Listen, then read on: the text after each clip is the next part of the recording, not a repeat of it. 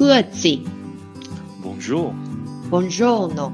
Allegra。你们现在收听的是瑞士的 Small Talk，来跟我们一起分享瑞士生活的酸甜苦辣吧。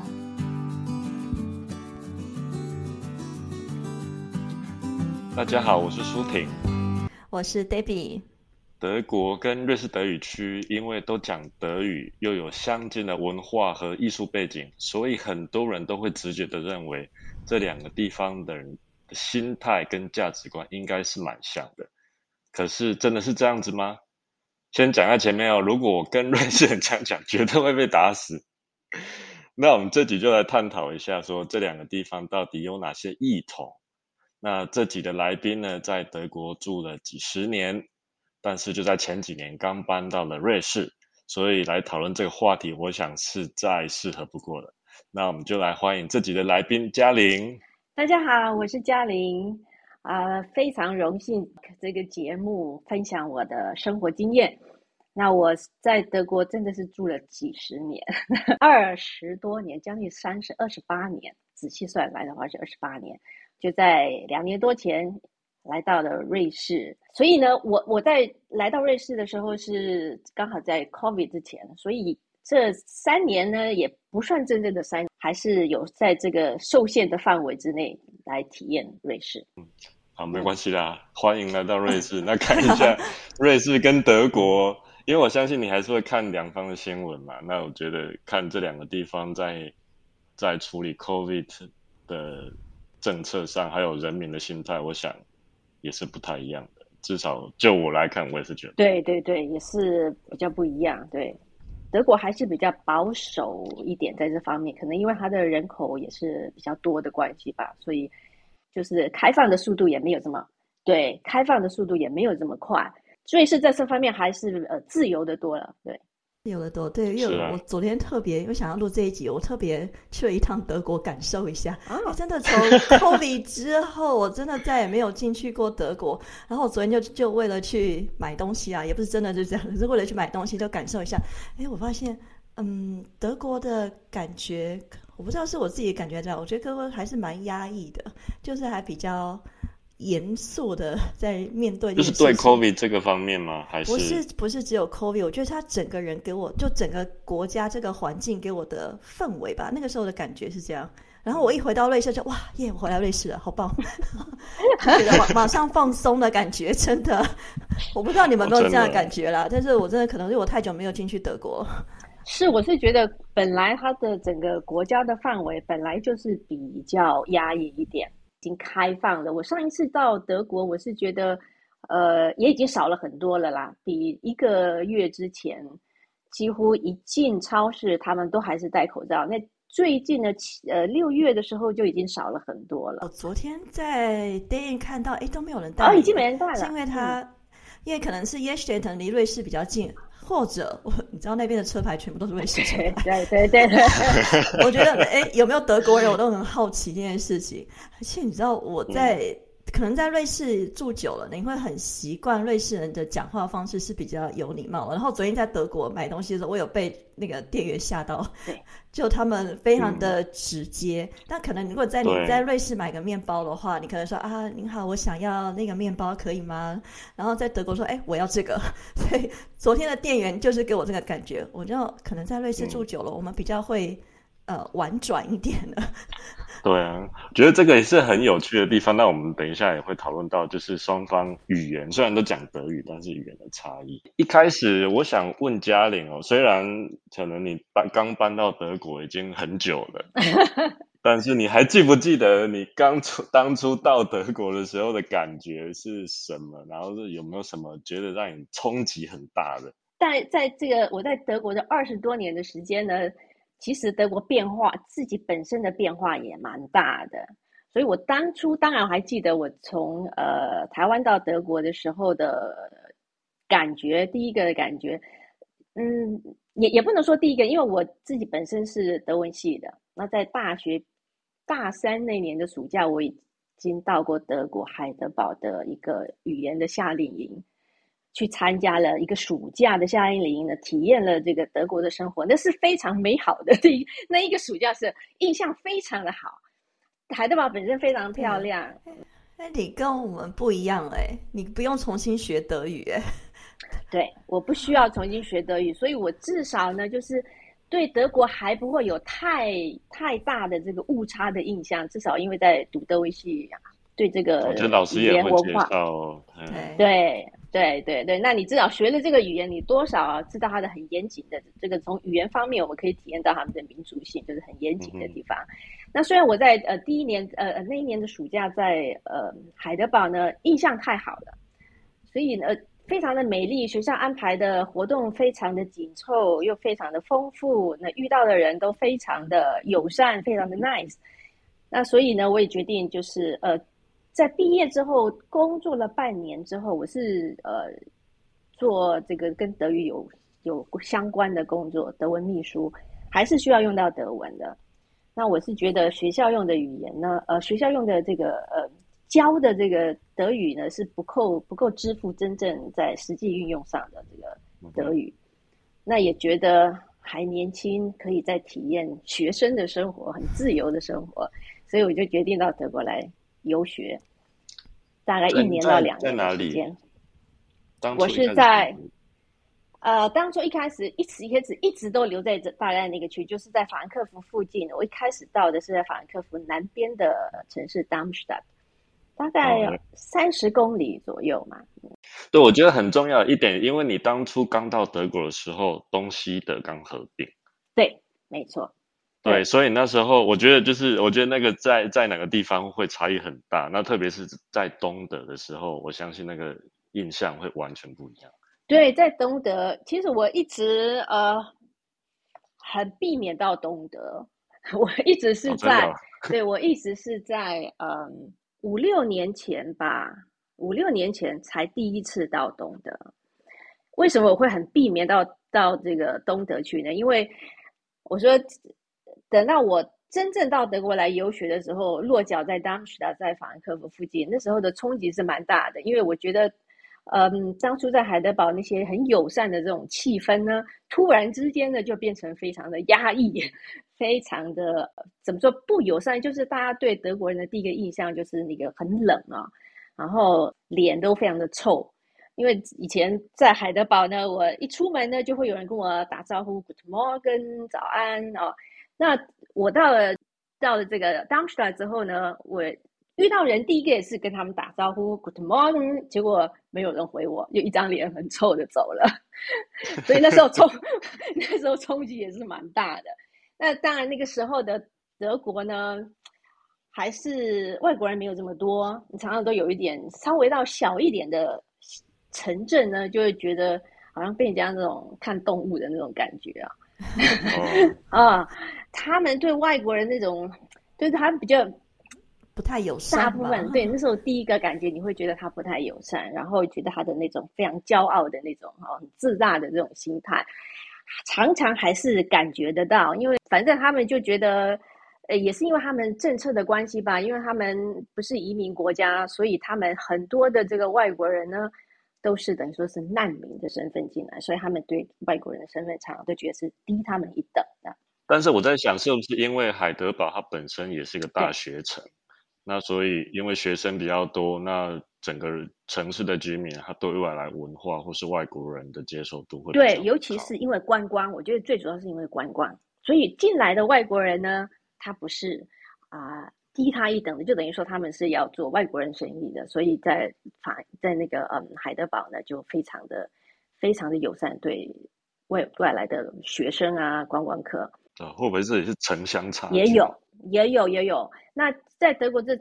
最近这十年来改变的非常的多了，就对外国外国人越来越多，那他们就他们的心态上面也改变了，就所以你你你进到这个德国呢，尤其是大城市呢，就不会有这么好像那种压抑对外国人这么不友善的态度。他们现在是新的新的一代的德国人就已经是对对外来的人口算是呃友善多了。我我也是，当然到了德国这么多年之后呢。你也慢慢了解他们的个性啊，就是他们的那张臭脸啊，就是也不是他故意故意对你的，他对谁都是这个态度，就天生的就对。对，我想是一个大环境吧，就像我们在台湾出生长大的，那这个就是一个礼貌，就是在瑞士其实也是。为什么 Debbie 会觉得到德国去买东西就觉得这个冲击蛮大的？对啊，因为在瑞士也是非常注重礼貌的地方。我到了瑞士也是感觉非常的舒服，就是了。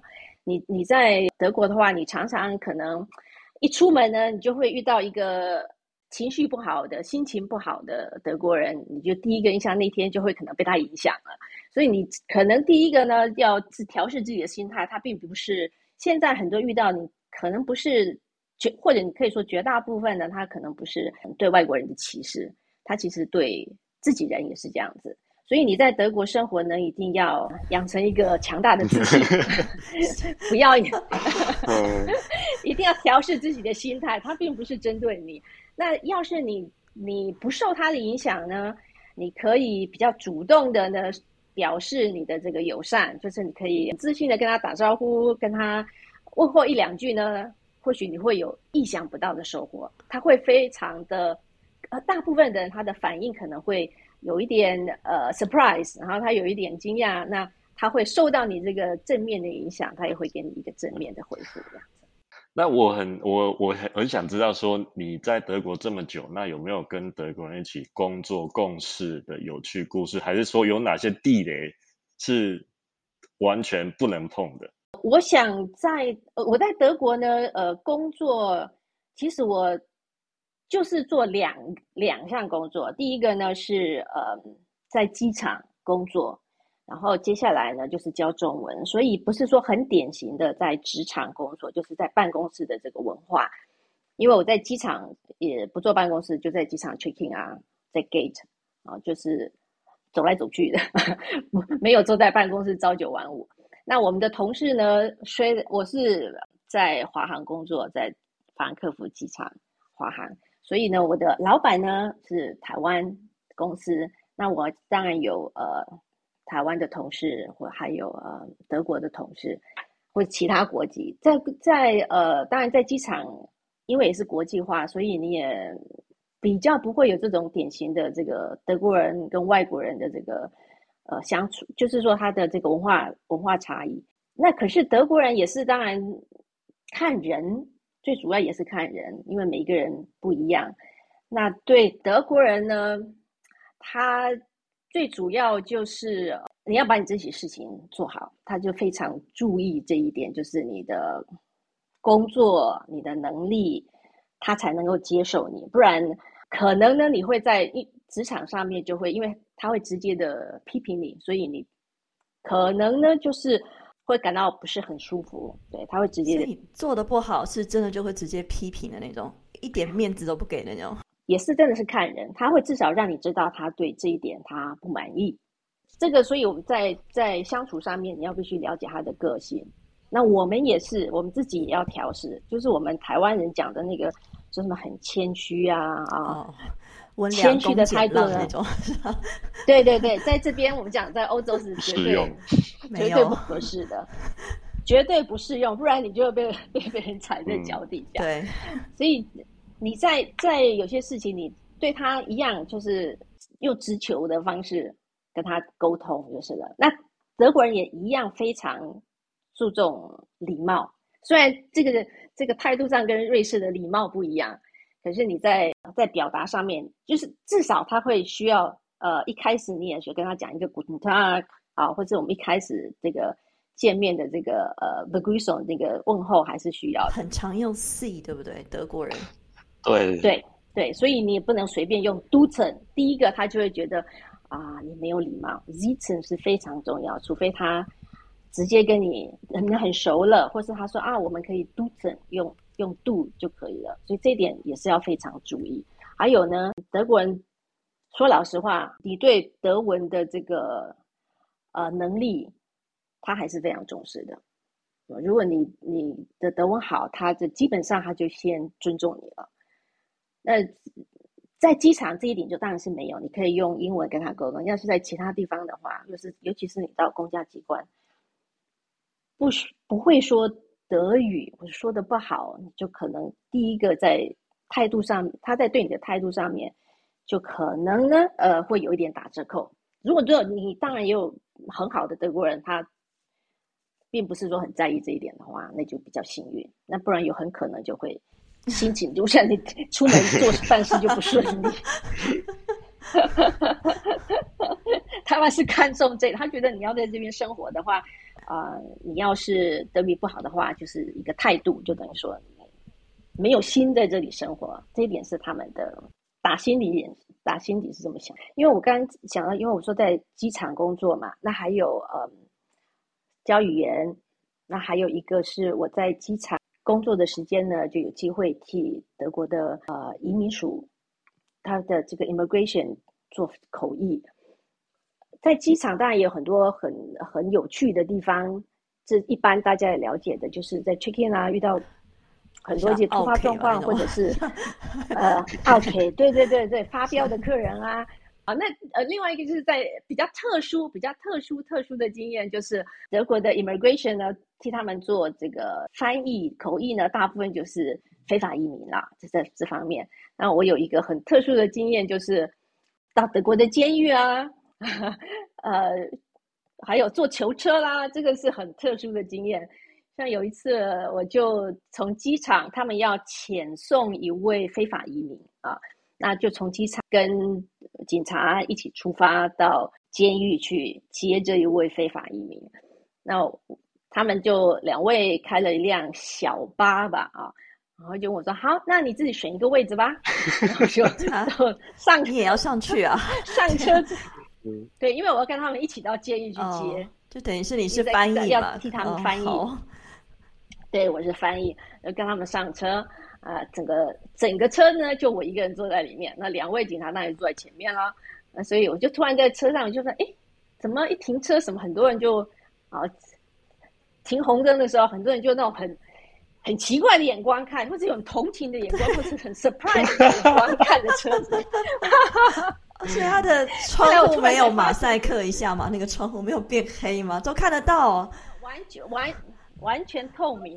突然之间，我是说哇。”对啊，我是我是坐在囚车里面，他们看的人是我，他觉得可能讲说这个这个这个女孩子这样子看起来看起来这么乖乖的吧，做了什么坏事？乖乖的女孩，对 对，他开始脑补了，很多画面出现，就是我自己突然之间才意会的，去意会到，然后就到监狱啊，我也是第一次进到德国监狱。也还好，没有我印象里面的这么这么黑暗的那种感觉。那当他们去进去之后来做一些程序手续，然后再把这位呃非法移民接出来到机场进 gate，一直呢送到飞机上，等到机舱的门关了之后才离开。这样。好，那你在搬来瑞士之前，对瑞士的了解有多少？或者是在德国的时候，因为周遭人。的关系，然后对瑞士或是瑞士人有什么样的刻板印象？对瑞士的刻板，第一个就是，嗯，是一个很贵，生活 生活很贵，消费很贵，可是非常漂亮，非常漂亮的地方。嗯，以前都是开都是开车经过，都是开车经过 到南到南法呀，到意大利。嗯，不然就是在德国的这个电视上面啊，他们都有一些节目或者是一些呃脱口秀啊，会模仿一些瑞士的这个口音，就觉得这个嘲笑瑞士德语吧。有有一点点是这样，有一点这个方向，或者他们说，嗯，讲话非常慢的一个地方。我自己到到这里来倒没有这个感觉，可是他们就是一个刻板印象吧，可能是伯恩那个地方说话比较慢一点。对，那他们就常常拿这一点来，所以这个刻板印象就是大概这几点吧。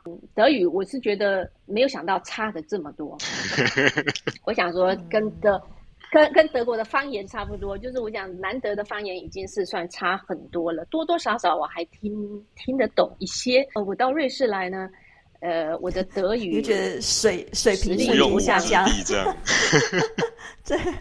绝对绝对无用的，我自己只下百分之十吧。我想，你 结账的时候，在在这个柜台呢，呃，一句他可能讲说，你需不需要塑胶袋啊？收据你需不需要塑胶袋？你有没有还有没有需要其他的东西，或者是东西都找到了吗？这些我都都没听懂。我最常用的就是 请你再说一次。他们发现这一句之后，就对，我觉得，我觉得真的，其实不要说，不要说我们非德语母语人士，其实很多，特别是北德来的人，哦，真的，他们刚来也都是一句话也听不懂。对我，我先生他就是说，对他来说，一开始他也几乎几乎听不懂他们在说什么。可是以他们的母语德语是母语的人，很快他们就理解力就对对语感很快能够接得上，大概。多少就是前，呃呃，从他们的这个虽然语呃语法还是有差别，可是前后文啊这些连接的这个就可以猜得出来，比较比较比较快。对啊，其实我们现在也都是用通灵的方式去听 瑞士德语，也不是说每个字都听得懂。对啊，就差不多，差不多懂。对，而且不是只有我们，其实是瑞士人之间也都是这样子，因为瑞士人他们的方言真的太多了。那不同地方的他们在听也是，我觉得也有通灵的成分在里面。我我想好像很有可能都是大半猜的。瑞瑞士人也有跟我讲说，他们自己本身也是对有些其他地方的口音也是。蛮有蛮有困难的，也是用猜的。这点我也是觉得，这么小的一个国家，这么小的一个国家，要分这么多的嗯方言，这么这么呃呃坚持自己对，而且还坚持自己的方言。从德国搬来瑞士，有没有什么文化差异让你觉得说哦，真的很不一样的？就除了我们刚刚讲礼貌啦、语言啊，真的是最大的是这个礼貌语言，然后再来，我是觉得。瑞士人好像比德国还德国，就是说我们讲德国的，我们的刻板印象对德国的那种好像德国的美德啊，这样这样说，他们很准时啦，他们这个哦，对对，完全不准时，对啊，对不对？误点啊，对对，那个完全误点的很清，这个当然也是在三二二十多年前的德国是完全另外一个样，德国他们是还非常骄傲的，他们是当初是准时，现在怎么回事？对，那或者是说整个市容啦，这个整洁啊、秩序啊，这个德国人非常重视的，也是说德国这二十，在我住住这二十多年来呢，也是慢慢这个退步的地方。对，真的是崩坏，没错，就是崩坏的这一点。对，这个都是呃，我觉得瑞士比德国做的好的很多。那德国人其实是也非常佩服、非常服气的这一点啦。对。就说对瑞士能够做到比德国还要好，他们也是非常佩服的。那当然，另外一点就是说，德国人已经是很难跟他们相处，就是说很难打进德国人的圈子。那瑞士人呢，又比德国更严重，这一点又更严重。虽然德国人呢，我所以，我其实在那边住了将近将近三十年，其实已经很适应他们的这个。他们跟他们一起相处的这个态度，我已经很习惯了，所以我到最后倒不觉得他们已经不觉得，就是说他们非常不礼貌，他们非常不友善。其实一切都正常，好像都没问题了，都正常，一切都正常。那再来就是可能你的态度吧，我觉得德国人是非常呃会受影响，就是对对方的影响。像如果是我发现是像拉丁美洲啊、南美洲人，就是天生很乐观的。他们一般遇到的问题，我觉得好像也没那么多，因为他以他的这个态度去影响德国人。德国人是非常也非常羡慕，就是说别人很可以很乐观，啊，很很快乐的这种态度，他们其实也是蛮羡慕的。自己本身你不要受到他的影响，其实呃，我觉得在跟德国人呃相处上面呢，会容易的许多。那如果说德国人一开始，跟你交往、跟你谈天之后，我觉得也很快的能够接受你，比较能够容易交朋友。所以我在后来德国也其实，在相处上面、在交朋友上面，一般的这个日常生活上都没有太大问题了。可是到瑞士呢，我是觉得瑞士人非常非常的有礼貌，非常的客气，可是距离又很远，比德国人，更对因为我觉得瑞士那个德国人就是直接嘛。那其实你只要知道他们的美感，然后知道怎么跟他们相处，其实我觉得交朋友还是比较容易一些。那刚刚我们就讲到瑞士人太礼貌了，你不知道他在想什对么。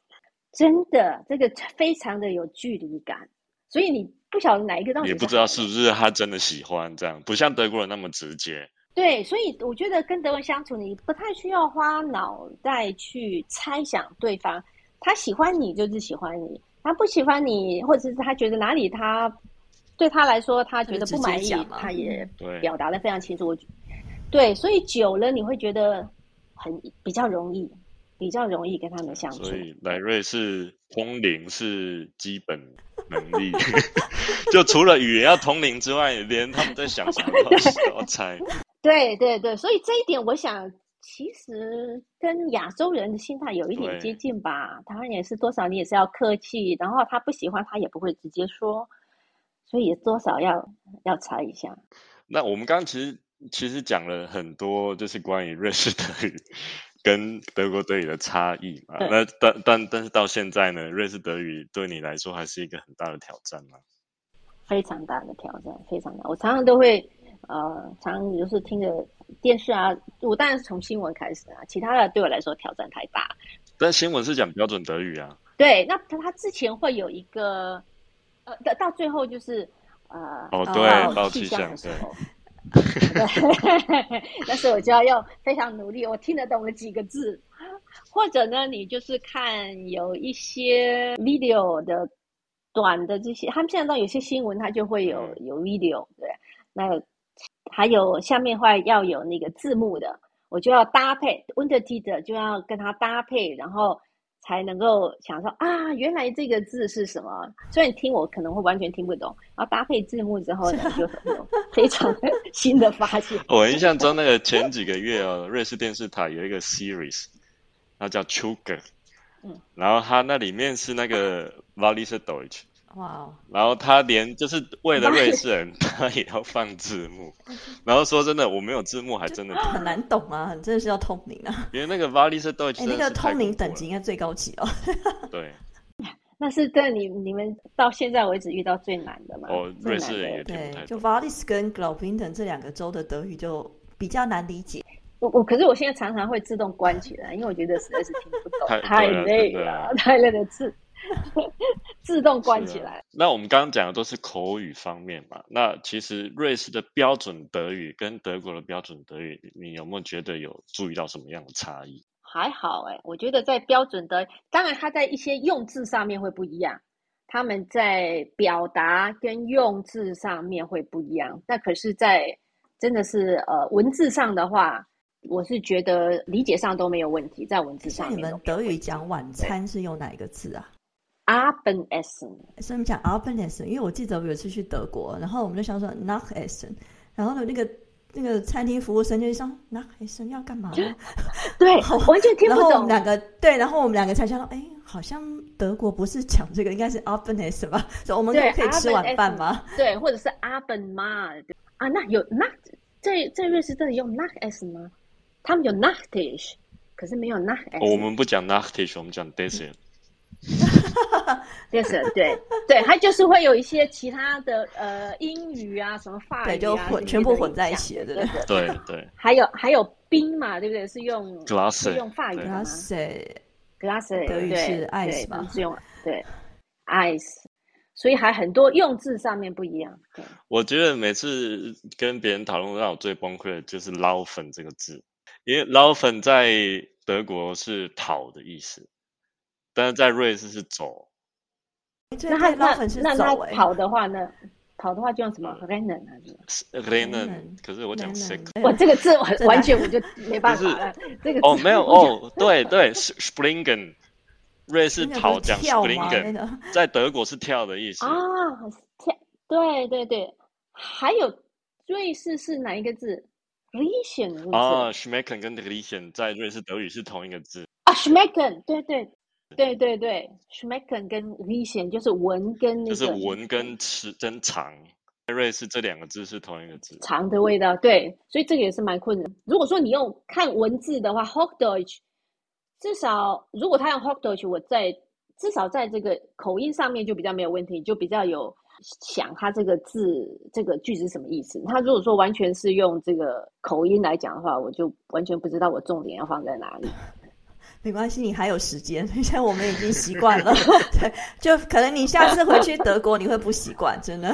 对，我我可能会用就会用不一样的对，会用字会就跑出来，人家又又又很奇怪的眼光看。因为我发现呃，有些有些人就是呃，他尝试跟我用 Hochdeutsch 讲的时候，会发现有时候也蛮吃力的，对他来说是这样子嘛？对德对瑞士，他们好像蛮吃力。哦，真的。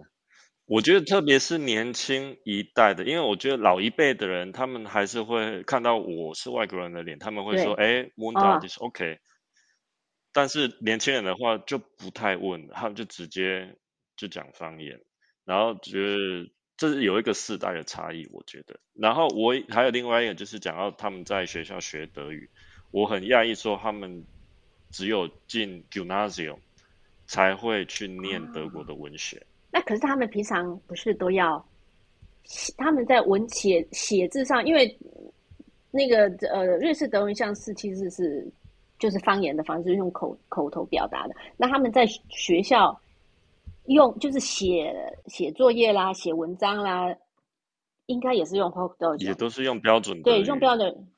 对啊，那他们他们有时候，但是我觉得文学会是一种就是智就是拓展你智慧的方法，那反而变说他们这种文学方面作品的赏析，就只有在你要上大学的那种高中才会学，这点是让我蛮讶异的。那我觉得这就部分可以解释说，为什么很多人他们讲标准德语会非常的吃力啊？对，因为他们说真的是德国人，尤其是在书面上面，他们就非常讲究，就是讲。文章的那种德语，它就比较讲究，所以可能比较吃力一点。它在这个结构上面，嗯，对啊，文法也不好，智慧也不够。啊。对，所以其实我认识很多瑞士人，他们宁愿讲英文，也不想讲标准德语，太难了，真的啊，真的啊。那你搬来瑞士之后，有没有就想念德国的什么东西是瑞士这里没有的？哦，或者是你的亲友啊？对，当然亲友是一定的。怎么？我们刚刚已经说过，在瑞士打入他们的生活圈非常的不容易，所以在德国已经非常不容易了啊！我当初就说我其实，在德国能够生存下来，我在瑞士应该也能够生存下来。可是呢，要打入这里的这个又更不容易。那在德国。呃，怎么说？跟德国能够交上朋友，他们就是真的非常真心的朋友。这一点我也是算是非常怀念的啊。那还有当初呃，当然家人，我的两个小孩也都还在德国。那再来就是德国的药妆店了呃，在这个 在这边太好 买了，这太好买了，真的是太好买了。你日常生活而且好便宜哦，对，而且种类又非常的多。那回台湾的话呢，一定都是要进进一次 DM DM，他的东西对，要帮人家买东西。对，因为你日常生活真的是没有他，我是觉得太不喜欢。其他东西我都还可以觉得啊，那就用替代品。那我觉得在 DM 几乎没有替代品。在这个地，在为什么瑞士没有药妆店？我也觉得非常奇怪。是有啦，只是比较贵，而而且比较少。其实也有 Müller 啊，Müller，可是它的种类非常非常非常的少，就是选择性很少。那即使我到呃瑞士的超市也是，就是种类非常的少。不管你选择零食、呃食品，就是食用油，食用油来讲就已经是差。对，那其实是瑞士的保护主义的。对，我想是因为保护主义。那还有关税，我是觉得，如果因为你有世界世界上面所有的产品，你进欧盟的话，它的市场非常的大。那你进瑞士的话，是一个小的国家，又还有关税的问题，所以我想这个成本就会比较大吧。那都可是瑞士也有其他的瑞士的好处啊，对。对啊，我们大自然风景很漂亮。对这一点，对这一点是真的是瑞士非常，且它的优势税税比较低，德国的税太高了。德国税真的是太恐怖，真的是太恐怖。所以嘛，我们回来说回来，为什么德国的气氛这么压抑？他们的生活辛苦。真的是很。你们的税是真的是百分之四十吗？四十到五十之间是需要缴税的。对，以等于说以一般单身的话是将近四十。等到你把所有的除了你的所得税当然没有这么高，可是你加上所有的这个社会福利的这个费用，对对，再扣掉的话，就将近单身的话就将近一半。那如果因为在德国，如果说你是呃有家庭的话啊，那就可能扣少一点，因为小孩还有这些减免额嘛，稍微少一点。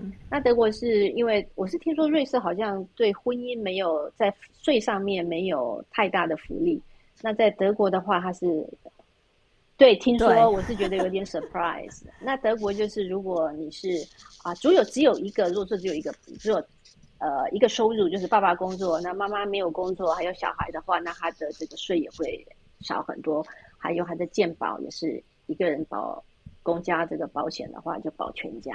呃，通货膨胀比瑞士严重，瑞瑞士其实是很平稳的，非常平稳的，一直都那么贵，对，一直都这么高，对，现在对，那那德国是因为。真的是呃，通货膨胀非常的严重，然后再加上欧元，欧元又又贬了，真的是现在已经，我觉得前两天好像是瑞郎比比欧欧盟大，对，昨天好像是一块瑞郎，然后零点九九吗？好像是，所以我们昨天去加油，哇塞，昨天去加油，我第一次发现，哎。德国的油价比瑞士便宜。昨天那一一堆人在排队，全部都瑞士车牌。对，因为比瑞士便宜啊。对，那还它才一公升才一点九欧哎。对，哇，真的是真的是差蛮多的。那还有那个嗯，你去购物的话，那个 m e r v e l s t o y a 在德国很高。对，我所以这点其实是很不公平吧？瑞士人去那边已经买，已经算很便宜了啊，就是比的瑞士便宜一半，而且他还可以再退税，就等于说比德国人买到的价钱还要便宜。哎，有好有坏啊，但是我们平常其他的消费也蛮高的，就是吃饭或者是看医生，这些费用都还是挺高的。Kita 的费用也很高啊。对对对，因为德国 Kita 免费的算很少了，几乎都还要缴，可是。费用来说，呃，跟瑞士真是天差地别。瑞士应该是全世界算来是最贵的了吧？那个 Kita 就是幼稚园的这个看看小孩，应该算是比较高。对对，好像生不起孩子吧？可是不会呀，我在我在苏黎世看到小孩还蛮多的。哦，对啊，因为他们很多都是只工作呃六十 percent 或是八十 percent，然后就是只有那要工作那几天送 Kita。对，帮忙的蛮多的。或者好像看好像有天数，就是一周去几天这样子。这我在德国也没听没听过的。最后一个问题吗？你还想搬回德国吗？要不要搬回德国？会，我目前不会有这个欲望想要搬回德国。嗯哼，现在这个地方就就以这个地方为主，那享受这里的好处，有它的大自然，我还要还有很多的地方去去发掘。这 Kobe 这几年呢，没有说真正的。体验瑞士，那我是觉得瑞士还有很多的地方可以去去探险，因为我这个这次来就是放弃了德国二十多年的基础，过来就是转换，就是等于让自己去尝试一个新的生活方式。那我发现瑞士非常的棒，它的真的是基础建设啊，嗯嗯的大自然啊，都是其他地方没办法比的。说实在话呢，因为瑞士因为地方小、人口少，那很多人对瑞士的认识其实不多，所以呢，就常常因为语言就跟同一个语言的大国归类在一起。那当然，瑞士德语区跟德国有不少相似的地方，例如呢，相近的文化和艺术，但是不同的地方也很多，比如说两个国家的历史发展。那希望呢，我们这集的话题不止可以让大家更了解德国，也能认识瑞士德语区跟德国的不同处。那各位听众如果有跟其他欧洲人相处或者在其他国家居住的经验，也欢迎在留言区分享哦。如果你喜欢我们的节目，也欢迎推荐给你的朋友们，还有按订阅跟分享。今天的节目就到这里了，我们谢谢大家的收听，下期见，拜拜，拜拜，拜拜。